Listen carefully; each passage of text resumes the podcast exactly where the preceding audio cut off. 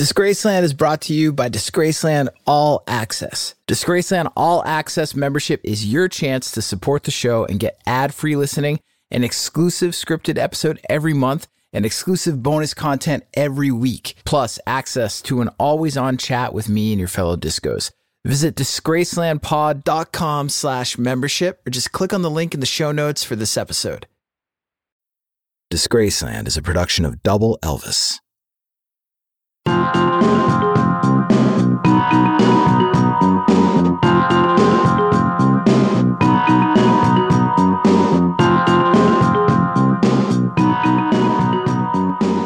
The stories about Woodstock are insane. Three days of peace, love, music, and two deaths, extortion, onstage maximum rock and roll violence, too many drug overdoses to count, near mass electrocution, and a lot of dumb luck. The iconic music festival is known as the generation defining moment when the baby boomers demonstrated to the world the power of peace, love, and communalism. But was that really what went down at Old Man Yasgur's farm on the third weekend of August in 1969? Or were those of us who didn't attend either because we weren't yet born, were too old, too young, or too preoccupied with the responsibilities of life to just not be interested? Or we sold a vision of Woodstock that was as mythical and unrealistic as the hippie dream baby boomers have been peddling ever since the idealized notion of the vaunted 60s came to be? Woodstock, the movie, the documentary film released a year after the festival in 1970 quickly established itself as the document of record on Woodstock, the event. The movie paints a romanticized picture and has come to define the festival in our collective cultural memory, perhaps more strongly than the recollections of those who were actually there, either as fans, performers, or organizers of the festival. So, what actually happened at Woodstock? Was it the hippie utopia depicted in the documentary, or in all actuality was the real Woodstock more like a disaster movie? One thing's for sure great music was made at Woodstock. Jimi Hendrix, The Who, Sly and the Family Stone, Santana, Richie Havens, and Joe Cocker, to name a few. Unlike that music I played for you at the top of the show, that wasn't great music. That was a preset loop from my Mellotron called Bone Bone Daddy O MK2. I played you that loop because I can't afford the rights to Aquarius Let the Sun Shine In by the Fifth Dimension. And why would I play you that specific slice of Moon in the Seventh House cheese could I afford it? Because that was the number one song in America on April 19, 1969. And that was the day Michael Lang and his Woodstock Ventures company began running its first advertisements promoting a music festival in upstate New York. A festival that would not only define a generation, but go on to influence and shape multiple generations to come.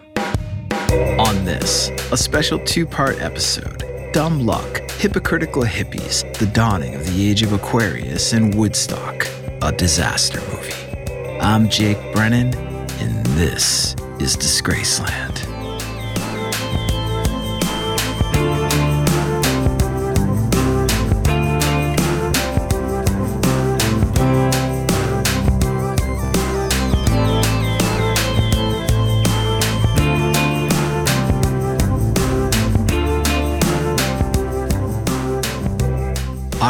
Everybody cool out. Put the guns down. 23 year old first time concert promoter Michael Lang was in the unenviable position of trying to defuse the heavily armed, gun drawn tension between a handful of Florida's redneck cops and some blue collar Brinks truck guards. The cops weren't listening. All four of them had their standard issue pistols drawn, and each had the unmistakable look of eagerness on their faces. They were spoiling for an old fashioned showdown. 1968, Miami, Florida, only 35 years removed from Prohibition. The two older Brinks truck drivers, ex cops themselves, remembered the era of bootlegging and rum running fondly. Beefs were settled easy, just like this, in back rooms with bullets, no grand juries, no hero prosecutors. The Brinks guards were outnumbered but equally ready for a shootout. It was the only way. They aimed their guns right back at the redneck cops. On the line, professional pride and thousands of dollars in off duty pay. For the Brinks guards, professional pride in not being held up by some closet KKK wingnuts hiding behind badges. And for the cops, off duty pay, a lot of it. They were hired by and owed the money from the long haired, doe eyed 23 year old hippie trying to squash this impending massacre. Michael Lang was experienced in little beyond bullshitting his way through life up until that point. It turned out to be the perfect skill for the moment. He told the cops there was no need to be so heavy, and they were going to get paid. And the cops were skeptical. This concert of Michael's, the Gulfstream Festival, with a lineup that included Jimi Hendrix, the Mothers of Invention, Chuck Berry, John Lee Hooker, and that fucking lunatic Arthur Brown, was a complete and total shit show. Rain. It blew in hard for two of the three scheduled festival days. There was no plan for the rain, just cancellation. Kids didn't show, kids didn't fork over their cash. Two days of financial loss for Michael and his festival investors, and the cops were no dummies. They knew the only way they were going to get paid for their services as hired security was to head off the Brinks truck at the pass, i.e., upon arrival, to collect what there was of the festival cash from the one day gate as the Brinks guards were bringing said cash to a local bank, whereupon the receipts would be tallied, and Michael and his investors would no doubt get paid first if at all, and determine which performers and vendors were to get paid next, if any. Fuck that. The cops were going to take theirs off the top like politicians, before Michael could charm his way out of paying them. And the cops had been putting up with and witnessing Michael's bullshit all weekend. But when the shit hit the fan, this kid shined. Michael Lang was a natural producer. He was blessed with easy charm and innate confidence and was able to smile his way through most any crisis, widening his eyes and grinning through the chaos in a manner that said to everyone around him, Be cool, I got this. Where it came from, Michael didn't know. He always had it. It got him to this point. Got his parents back in Brooklyn to buy him his first car and let him skip out on college and got them to finance his first business endeavor down here in Florida. Head shop owner. That was the first thing. Before this new trip, this new foray into the growing music industry as a festival producer. But the head shop didn't go so well. More trouble with local cops. The sledgehammers came in hard through the little shop's glass, and the redneck cops wielded them mercilessly, bringing the giant hammers down and into everything inside the one of a kind head shop, destroying blacklight postered walls, glass water pipes, lava lamps, dream catchers, the latest in fringe fashion, and for what? Because fuck the hippies and fuck Michael Lang. Who the fuck did this New York transplant think he was? Coming down to Dade County and opening up a head shop and doing it loudly? Michael's head shop, called The Head Shop, was the first of its kind in Florida, and it was a big fucking deal. Its opening was an occasion, so much so that the local students organized a little happening a live rock band, and other festivities. Michael Lang, barely out of high school in Brooklyn, had settled himself 1,300 miles away into the asshole of America and become a local celebrity. But again, from the local cops' perspective, fuck these hippies and fuck Michael Lang.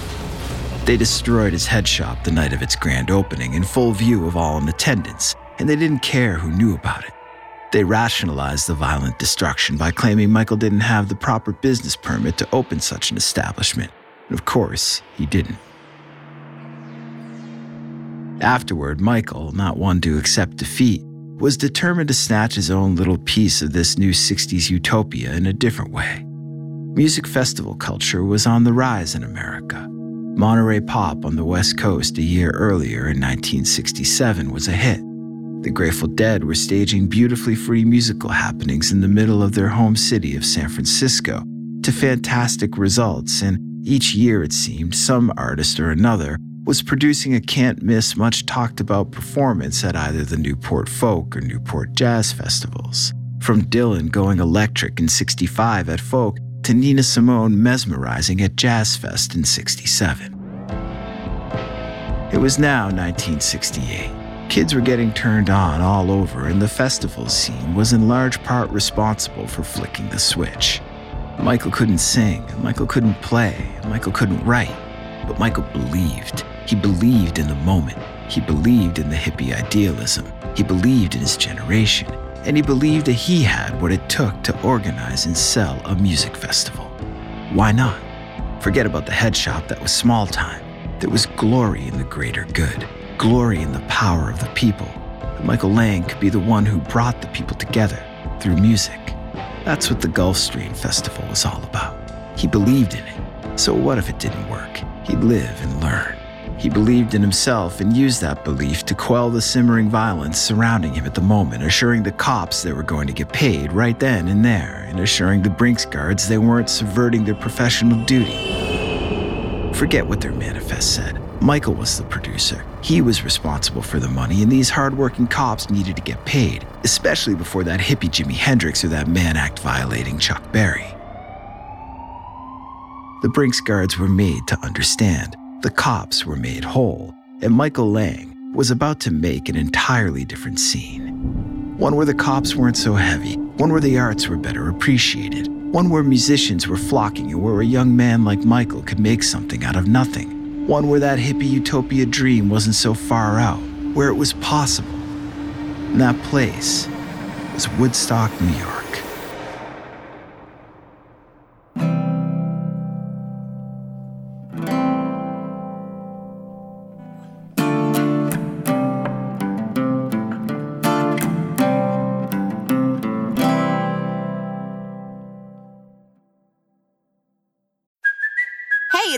Cuoco for Priceline. Ready to go to your happy place for a happy price? Well, why didn't you say so? Just download the Priceline app right now and save up to 60% on hotels. So, whether it's Cousin Kevin's Kazoo concert in Kansas City, go Kevin, or Becky's Bachelorette Bash in Bermuda, you never have to miss a trip ever again. So, download the Priceline app today. Your savings are waiting.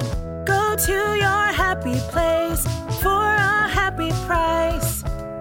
Go to your happy price, Priceline. Hey Discos, it's Jake here. Thank you so much for listening to Disgraceland. Your support truly means a lot to me, and it's because of you that my team and I are able to make this show. If you want more Disgraceland, if you want more regular interactions with me and the community of Disgraceland listeners, or if you simply want to listen to the show ad-free, go to disgracelandpod.com slash membership or just click on the link in the show notes for this episode. For just five bucks a month, you can listen to every episode of Disgraceland ad-free. Plus, you'll get one brand new exclusive episode every month. You'll also get weekly unscripted bonus content, special audio collections, and early access to merch and events. There are two ways that you can support the show and become a member at disgracelandpod.com slash membership. You can sign up using Patreon and listen to the show ad-free on Apple, Spotify, and most other major podcast platforms. And Patreon members also get access to all the other perks of membership and an always-on chat where I'll be interacting with you and diving deeper into the world of Disgraceland. But maybe you're currently an Apple Podcast subscription listener and you want to just tap into all the bonus audio content and ad free listening that we're offering. We're also offering this membership as a premium channel on Apple Podcasts. However you choose to join, all you got to do is go to disgracelandpod.com slash membership. Support the show for just $5 a month, five bucks, or sign up for an annual plan and get two months free. Come join me and your fellow discos at Disgraceland All Access by visiting disgracelandpod.com slash membership.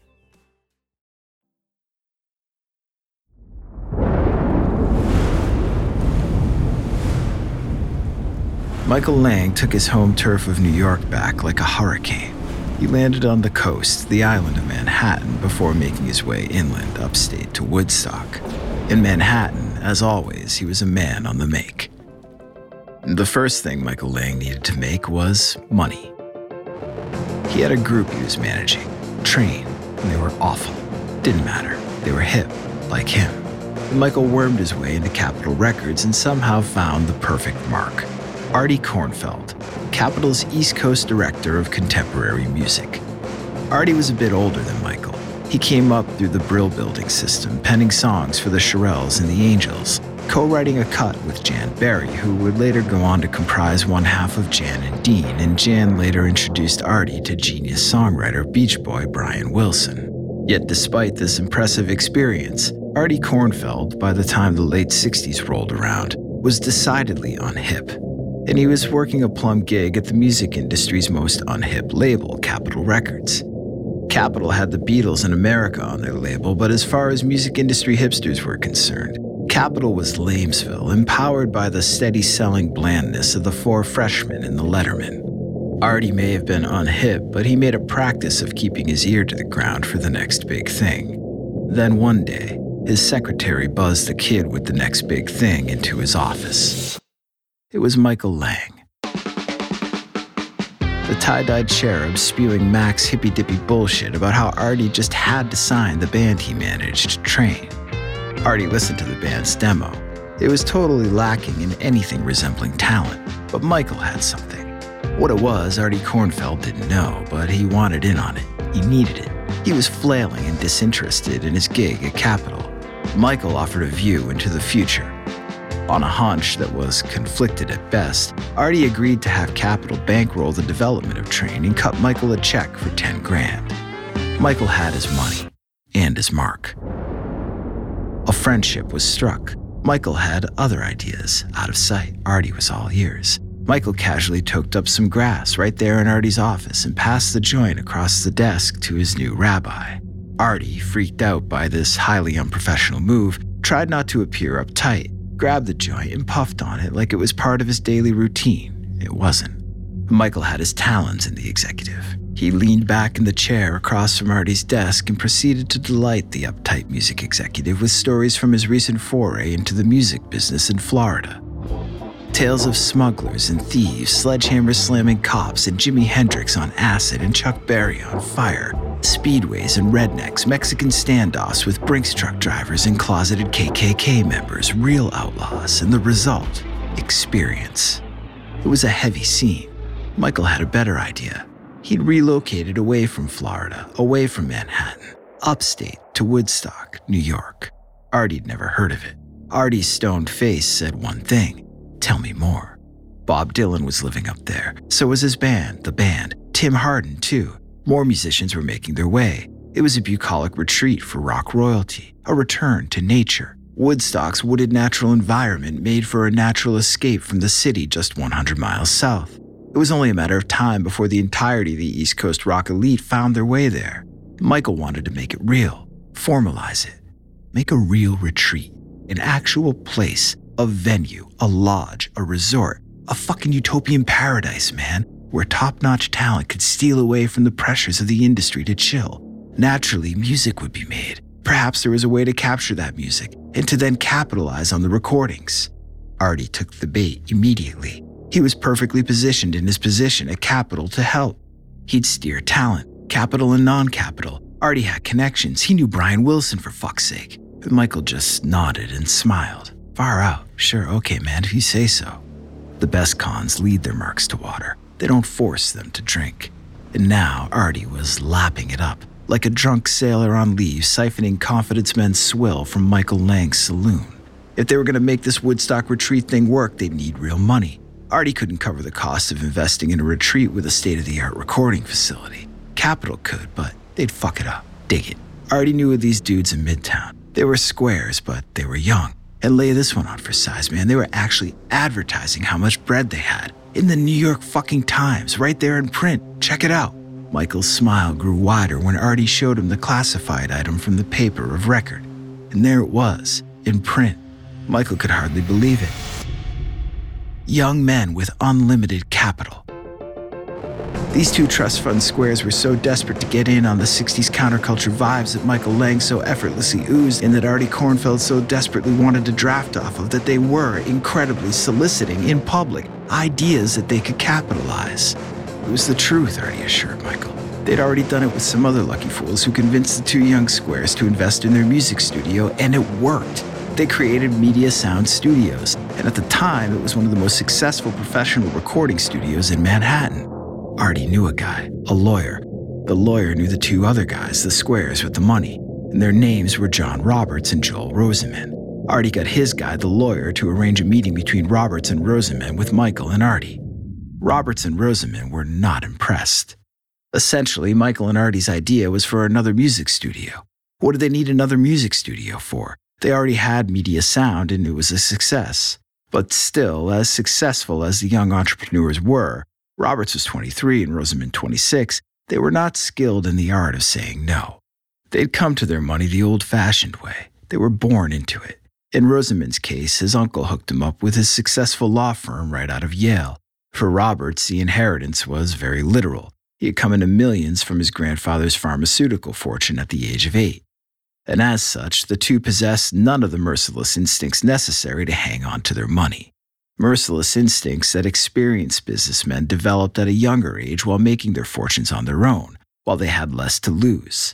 Roberts and Rosenman had a lot to lose. Frustrated with the drudgery of the law job, Rosenman had quit to join Roberts in a business venture as investors. In what, they had no clue. They were brand new at it. Their New York Times classified ad was basically an invitation to creative collaborators.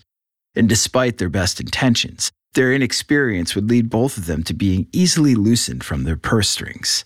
Nevertheless, fools they weren't. Despite not saying no to a business venture neither was particularly inspired by, they instead asked Michael and Artie to produce a budget and a P&L for their idea. Michael Lang, who'd barely graduated from high school and dropped out of NYU, told the Yale Law and UPenn graduates he'd have a full budget back to them in a couple days. They didn't believe him, and it wouldn't be the first time. Still, two days later, Michael Lang appeared with numbers, and they told a fantastic story, one of untold riches from the creation of his utopian Woodstock musicians' retreat. Again, Roberts and Rosenman could hardly believe it, but one line item in Michael's budget caught their eye. There was mention in the budget of a press party, a party to announce the opening of their retreat, a party that the biggest, most impressive musicians on the planet would perform to put Woodstock on the map and to lure in other musicians from beyond the East Coast, musicians from all over the world. They'd, of course, have the locals, Bob Dylan and the band, perform, Tim Hardin, too. Artie pledged to put in his best effort to convince Dylan's friend, international folk pop star Donovan, to fly over from the UK to perform as well. Now, this, this party, this was something Roberts and Rosenman could get behind. Forget about an uninspiring music studio, a music festival. Now, that was something they could get into. Monterey Pop was a hit, and Newport Folk, despite being small, brought in 20 grand a day. Michael sensed their shift in interest and did what his instincts told him. He followed his gut. Sure, the festival could be the thing. The thing could be anything as far as Michael was concerned, as long as there was a thing and that he was situated well to profit from it. Roberts and Rosenman could finance a festival, and they were all in agreement. It was about the festival in Woodstock now, not the retreat. Michael Lang went in for the kill. He briefly shed his hippie dreamer facade and revealed his true self, piping up to his new partners that there was no time to waste. They needed a new budget, a new plan, a lineup, a location, a staff, and quick start. He told them emphatically, quote, It's important we get rolling as soon as possible. This thing will sneak up on us before we know it, and timing's gonna be real crucial to pulling it off before anyone else moves in on our action. Every fucker in creation's gonna want a piece for himself, and we gotta be prepared to steamroll over. Woodstock was officially in the works. We'll be right back after this word, word, word.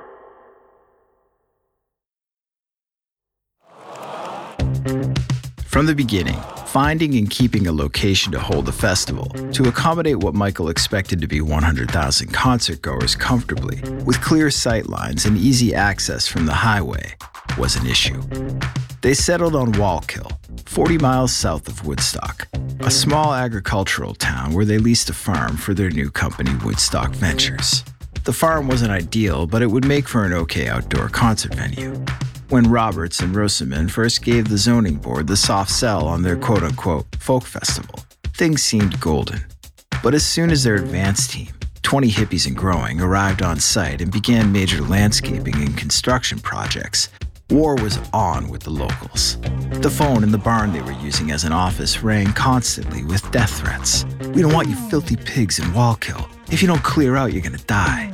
At heated hours long town meetings, the crowds from the community shouted threats and insults. The zoning board railroaded the festival with impossible ordinances, and the hippies were all but run out of town with pitchforks.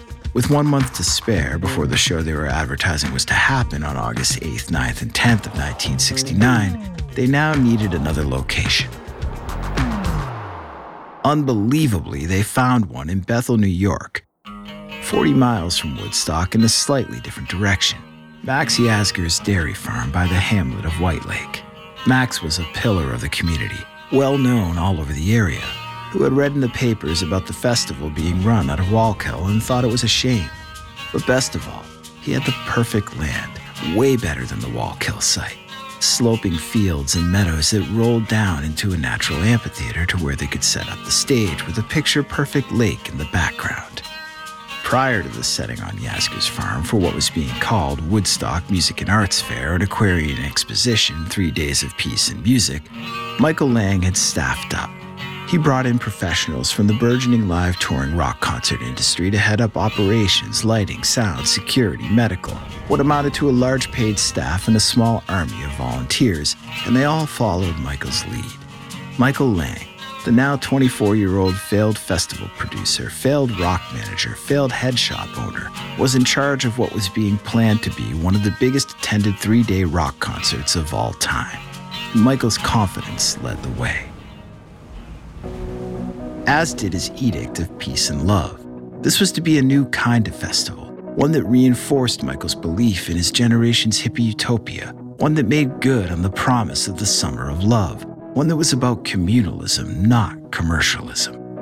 A notion that Michael's business partners and backers of the Woodstock Aquarian Exposition were not made aware of at the onset of their joint venture. To them, and understandably so because it was their money, commercialism was the point. And for Michael, making money was once a sincere motivation as well. But as the date of the festival neared and costs skyrocketed, approaching $3 million, 600% over the originally planned for $500,000 total budget that Michael originally sold as investors on, it was glory that now consumed Michael. Making money was increasingly proving to be impossible, despite advanced ticket sales. There were just too many challenges, too many holes that continually sprung prior to the show holes that needed to be plugged and could only be plugged by Roberts and Rosenman's Michael's investors' cash. There was the cost of the artist. Talent fees on the whole were massive. They'd already booked Jimi Hendrix at an absurd fee for the time of $18,000. The Who were somehow duped into taking less than Hendrix for $12,500. Janis Joplin was signed on to make 7,500, as was the band. The Grateful Dead made a mere $2,500. Crosby, Stills, Nash & Young, 5000 Ravi Shankar, 4500 and of course, there were fees for relative unknowns. Joe Cocker at $1,375 and Santana at a mere 750 bucks. And the headaches didn't stop with the talent. There were new headaches and new costs associated with each crisis du jour leading up to the festival. There was a stage to build from scratch, sound and light towers to construct. They needed to secure the perimeter of Yasgur's 600 acre farm with a fence, the size and scope of which made for a massive, near impossible undertaking. In the end, a patchwork of flimsy chain link was constructed. And there was the matter of concessions. How were they going to feed all the concertgoers? And who was going to feed them? Somehow it was decided that this task should be outsourced to a group known as the Hog Farm. Headed by a former beat poet and follower of Ken Kesey's Merry Pranksters, Hugh Romney, the Hog Farm was an off the grid commune and traveling psychedelic performance art group. They were the farthest out of far out, completely unemployable. Not that they wanted jobs, but with specific skills provision of food, but also non aggressive security, medical care, and most of all, how to deal with overdoses and bad acid trips. For Michael Lang's purposes, they were perfect but their anti capitalist lifestyle didn't prevent them from having expenses. Far from it. At Romney's first meeting with Woodstock Ventures, he negotiated eight grand in pay for the hog farm and the buses and charter plane necessary to get the hardcore hippies from their New Mexico land to Woodstock alone would triple that bill. The hog farm weren't the only ones who had their hands out. So too did the notorious Abbie Hoffman. In 1969, Abbie Hoffman was a raging bull of the anti establishment New Left, an avowed anti capitalist. He was a master media prankster and thorn in the mainstream side, but he was most infamous as one of the Chicago Seven, constantly mocking the judge and the court at his blockbuster trial over the riot at the Democratic National Convention in 1968, making him an enemy to conventional Americans everywhere. But to the counterculture, Abbie Hoffman was a hero, and his word mattered. Michael Lang needed Abbie Hoffman. Hoffman got press in the same underground papers that Lang needed to promote Woodstock. The radical papers that called businessmen, including concert promoters, capitalist pigs. The Boston Avatar, the Berkeley Barb, the New York Rat. Their readers were part of Michael's audience. but it was going to be a tough sell, just based on the fact that Michael was selling anything, and the papers would have knives drawn. But the good graces of Abbie Hoffman would go a long way to legitimizing Woodstock with the counterculture. And now Abbie Hoffman was, predictably, looking for one thing a handout. Michael Lang answered the phone at the Woodstock offices in downtown New York. He immediately recognized the voice on the other end of the line. He was dreading this moment. It was Abbie Hoffman. He said, Dulang, Dulang, motherfucker. Hello? Michael inquired. You know who this is? Michael, I think I do, yes. You're the man I've been gunning for. You got any idea what I want? Michael, no. Hoffman, I want money, bread, and plenty of it, or else. Michael almost laughed out loud at the dime store comic villain antics of the one and only Abbie Hoffman, but Michael Lang was too smart to do that. He knew that despite his ridiculousness, that Abbie Hoffman was not to be taken lightly. Michael asked Hoffman why he should give him money, and Hoffman told him it was for the privilege of being able to hold his festival hassle-free. Michael and his partners stood to make millions, and Hoffman and the New Left needed to profit off of said millions. Call it the hippie black hand, call it mob political economics, call it charity, call it the cost of doing business, call it whatever the hell you wanted. In the end, it was what it was extortion by a so called anti capitalist who was now demanding $50,000 in cash immediately, or else, come showtime, Hoffman and his band of radical new leftists would spike the Woodstock Festival's water supply with acid. What a guy. What a credit to society. Piece of shit. Hoffman told Michael it was high time he start contributing to the cause, i.e., him, and his overdue legal bills from the Chicago 7 trial. But Abbie Hoffman wasn't a cold hearted businessman. When Michael bucked at the cost, Hoffman told him he could get in on the hippie installment plan, pay month to month. Michael Lang told Abbie Hoffman he'd pay him 10 grand and throw in some free tickets. Abbie Hoffman took the offer, and the extortion of Woodstock was complete. Michael Lang took it in stride. Roberts, Michael's main financier, the man who ultimately paid Abbie Hoffman, took it as a sign of more ominous things to come.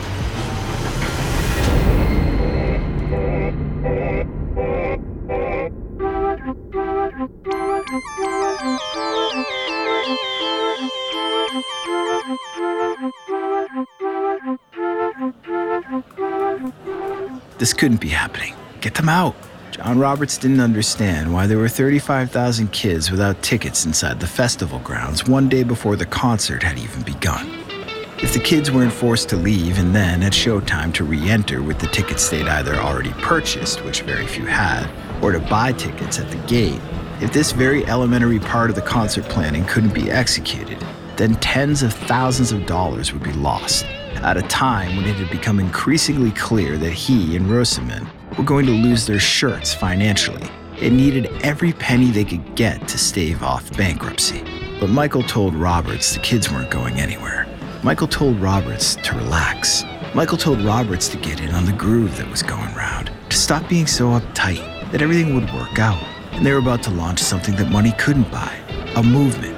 But that wasn't good enough for John Roberts. Movements didn't pay the bills, unless you were Abbie Hoffman or part of the extortionist radical left. In one day, their money problems would be solved. The festival was going to be a hit. They were expecting 250,000 people now. Word was out all over the country. There was a happening going on in upstate New York. Hendrix, Janis, The Dead, the band, Dylan was rumored to be making a surprise appearance. Sly and the Family Stone, Jefferson Airplane. It was all happening, man. Get there. Universal love, nature. Can you dig it? Lay back and groove. It was going to be all right. Michael Lang and his original partner, Artie Kornfeld, had long since dismissed the notion of profiting from ticket sales. In their bones, they felt like that was now a lost cause. Their current expenses were too great to overcome. They, of course, didn't share this with their other partners, their investors. They instead turned their eyes to ancillary ways of deriving cash from what was to be a successful festival. From the sale of the film rights and soundtrack, which were, up to this point, hastily and naively being negotiated. The documentary director, Michael Wadleigh, was interested and willing to leave all the profits to Woodstock Ventures if they covered the film's budget. But tired of being hosed on costs everywhere else, Roberts refused. Wadleigh covered his own budget for his own big chunk of the distribution rights. And by the time Wadleigh and his dozens of film crew descended on site, including a young, relatively unknown Martin Scorsese on the second unit camera crew and in the editing room, it was clear the film rights would be worth major money, but it was too late to renegotiate the deal. Michael had his own plan to make money, though, via what would be a robust drug trade at the festival. His aim was to utilize an old Florida connection to monopolize the sale of drugs at the concert by flooding the market with product and thus ensuring a massive windfall of cash. However, his and his Florida partners' drugs were intercepted off the coast by the National Guard and the scheme never came to be. A freer trading of illicit substances quickly took root at the festival, mainly grass, acid, and heroin. Michael's partner, Artie Kornfeld, ever since planning for the festival had begun, used his new anti establishment endeavor as the excuse he needed to go way off the established path with psychedelic experimentation, virtually making himself useless to Michael. Artie was unrecognizable from the executive Michael had met in his buttoned up Capitol Records office. These days, Artie was on another planet. And at Woodstock, on that final day of planning, that day before the show officially started, neither Artie Kornfeld or Michael Lang, or anyone else for that matter, needed to go far to score. In the woods adjoining the festival grounds, a black market came together quickly, an au natural hippie narcotics bazaar where one could leisurely stroll and compare prices on grass, dope, and LSD. Enterprising drug dealers even had signs. Le Drugstore read one, Pharmacy Now Open read another, and we will not be undersold. The signs were painted in hippie day glow paint and propped up against trees. It was a bridge too far, even for Michael. The festival's producer had the signs removed, but security allowed the dealers to stay. There was no fending off the dealers, there were just too many of them. It was better to keep them centrally located and somewhat under control. Michael emerged from the pharmacy in the forest. It was late, August 14th, 1969, the night before the big show. All this planning was well worth it. Michael could feel it, and there'd never be anything like this attempted before. The buzz on the street was immense, the underground press had done their job, anointing the festival with the hipness it required, and the mainstream press had done its job, swirling up a constant drumbeat of action around the event in the weeks and days leading up to the show. Kids all over the country were well aware of what was about to go down in Woodstock on that third weekend in August of 1969. And they were coming. Michael could feel it. Hell, they'd already arrived. There were already 35,000 kids here, the night before the show even began. And there they were, scattered on sleeping bags and makeshift campsites all over Max Yasgur's farm, bedding down for the night in anticipation of what was to be one of the biggest and most consequential events of their lives. And he, Michael Lang, built this for them. When all was said and done, who knew what the possibilities would be? For him, for his generation, maybe revolution was possible, or at the very least, a reprioritization of values. And maybe this was the way to do it through spontaneous community, not commercialism. And maybe he, Michael Lang, was just the guy to lead this flock. It was heavy to think about. Michael hit his pillow that night before the show with adrenaline and hope surging through him. Tomorrow would be a day unlike any other. When he awoke, he was greeted by the one thing a festival producer dreads the constant beat of chaos. The crowd of 35,000 had nearly doubled to 65,000. The phones in the production trailers rang off the hook. State cops were choking traffic out on Route 17, issuing indiscriminate stops and searches for drug seizures. And seize drugs they did. 150 arrests for LSD, marijuana, heroin, amphetamines, and other suspicious substances. Pipes, bongs, bowls, syringes, spoons, wraps, all manner of drug paraphernalia was cause for arrest. Two troopers stationed themselves like vengeful Roman guards at the beginning of the main road going into the festival site and poached joint toking hippies into cuffs and off to the station. It further stalled traffic. Another local police captain, so concerned with the illicit flow of drugs into the festival site from the caravan of hippies, had his officers literally dig a trench across one of the main dirt access ways. It took less than two hours for all traffic to stop. Not to a crawl, to a standstill. Concertgoers simply abandoned their cars, grabbed their camping gear, and hoofed it to Yasgur's farm. There was no denying them. Most were young, most were respectful, but because of the sheer number of them, local wear and tear was unavoidable as the peace and love generation paraded through the small towns surrounding Yasgur's farm by the thousands. They trounced through yards, urinated in public, passed reefer out in the open. Some small town locals reacted in horror. Others, however, opened their arms and treated the young men and women with long hair and strange smelling cigarettes with the respect they would their own children. It was a scene unlike anything anyone anywhere had ever witnessed. Back at the festival grounds, quickly 65,000 became 85,000. The production team anticipated a need to triple the order for first aid supplies if they could even get them on site in time. The concert goers were going to have to rely on cold mush and other concoctions from the Hog Farm's free kitchen for food. Such was the lack of traditional food supplies and concessions in the face of what was turning out to be a much bigger crowd than anticipated.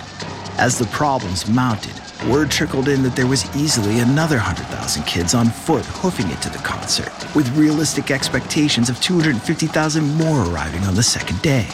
Good news for the festival organizers, but not really. The private police force Michael's head of security had hired was now demanding more pay. In effect, extorting festival organizers at the last minute, knowing full well that their financial demands would be met because what was Michael Lang going to do? Not police a quarter million drugged out hippies? Fuck it, pay them whatever they want. The extortionist cops were in. Michael heard the violence of the Rolling Stones single from last summer, Street Fighting Man in his head, and made the call. The call he didn't want to make. For his own heavies, his own rock and roll SS, black shirted thugs, heavily armed hippie Gestapo, there to patrol indiscriminately, inconspicuous, police the police. And they were not cheap. Roberts and Rosenman saw bankruptcy court on the horizon. Michael saw more and more kids streaming into the site from over the hill. And the meager chain link fence surrounding Yasgur's farm was no match for the encroaching mass. It was easily discarded. Kids flooded the site without paying for tickets, and there was no way of ejecting them and collecting their money. Doing so would most certainly have led to a riot. There was only one thing to do declare the show a free festival. Roberts and Rosenman, Michael's investors, were sunk. There was nothing they could do. Michael was right. There was no way of turning back the crowd. Any attempt at doing so would lead to more chaos and perhaps even violence, which would make the unwinnable financial situation they were in catastrophic. It's cool, Michael told them. It's all happening. You're about to be part of history. Don't be so uptight. Of course, Roberts and Rosenman didn't see it that way, but there was nothing they could do. So they did what the rest of their team was doing at that moment before the festival began brace themselves for the next crisis, for the next fire that needed putting out. It came in the form of a telephone call. With hours before showtime and 175,000 kids now dutifully waiting to be entertained on Max Yasgur's farm, with traffic completely stopped for miles around them and with hundreds of thousands more making their way toward them, with scant medical supplies, compromised security, a small armed hippie Gestapo, and new age food supply in the form of hog farm mush, and with word spreading like wildfire not only throughout New York State but all over the country that something of mammoth, potentially dangerous proportions was happening in upstate, the governor's office called. Nelson Rockefeller State Aid informed the Woodstock Ventures employee, who answered the phone in the command trailer, that the state had officially declared the Woodstock Festival site in Bethel and surrounding White Lake area a state of emergency. The governor had activated the National Guard and was prepared to move the troops into the site on word from festival organizers, who, on the other end of the line, were flabbergasted, shocked. For all the chaos that had quickly engulfed them, there was relative peace, all things considered. Richie Havens had been forced on stage to open the show and was delivering, enrapturing the crowd of now nearly 200,000 with nothing but his acoustic guitar, his big voice, his heavy heart, and his tremendous soul, stomping his way through an improvised vision of utopia that alchemized the hearts and minds of thousands into one, if only for a brief moment. Regardless, the moment was real and the moment had an effect. Despite the reports the governor's office was getting from the surrounding area, here at the festival, cool. Things were out of sight. No need to send in the fucking National Guard, man. And the governor's office thought otherwise and ignored the hippy dippy mumbo jumbo from the other end of the line. Technocratically speaking, just what were festival organizers' plans to help the Guard airlift all those kids out of there? Airlift them out of here. No one needed to go anywhere. Everything was cool. Didn't they get it? This was a new day, a new way. Kids were grooving on each other. Peace and love were going to carry the day. There was no violence, no chaos, no need to send in the guard, and no need to worry. Except there was a need to worry. Outside the Festival Command Center trailer, after the governor's aide had been assured no government assistance was needed, after the call had ended, a festival worker bounded toward the stage to do something she didn't think possible just five minutes earlier enjoy herself, take in the scene, listen to some music. The programming lineup was completely disrupted due to the fact that the arrival of artists was totally thrown off by the surrounding traffic jam. Artists were being helicoptered in, and Richie Havens only went on first because somebody saw him chilling out backstage with a guitar and forced him up there before the crowd got restless. Word was Sweetwater was going on next. The festival worker was excited to see Sweetwater perform, but she'd forgotten her smokes. She headed back to the trailer to grab them. When she got to the trailer's metal steps and placed her foot on the first step, she was jolted back onto the ground, shocked. She tried again, another electric shock. She smartly gave up on trying to fight her way through electrocution for a pack of cigarettes. She flagged down the festival's master electrician to let him know about the problem, some sort of charge being picked up by the metal steps. We're keeping an eye on it, she was informed, and the electrician was aware of the problem. Seems there was a natural wear to the main electric feeder cable running just below the festival grounds. Every now and then, a light surge escaped, and an annoying but ultimately unharmful current transferred above ground, in this case to the trailer's metal steps. The electrician told her there was nothing to worry about so long as the ground stayed dry. If the ground were to get wet, swampy, muddy, and that master cable was to fray any further underground, well, the potential for serious destruction was possible. But that was a lot of what ifs. Sure, it was a lot to worry about, but like most things at Woodstock, it was all being held together on a little wing, a hippie prayer, and the power of Michael Lang's infectious confidence.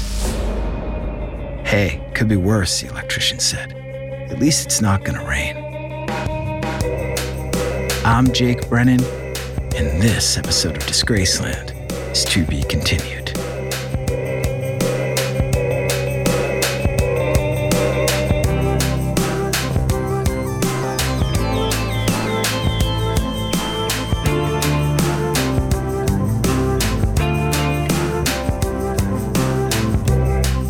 Disgraceland was created by yours truly and is produced in partnership with Double Elvis. Credits for this episode can be found on the show notes page at disgracelandpod.com. If you're listening as a Disgraceland All Access member, thank you for supporting the show. We really appreciate it. And if not, you can become a member right now by going to disgracelandpod.com slash membership. Members can listen to every episode of Disgraceland ad-free. Plus, you'll get one brand new exclusive episode every month. Weekly unscripted bonus episodes, special audio collections, and early access to merchandise and events. Visit disgracelandpod.com slash membership for details.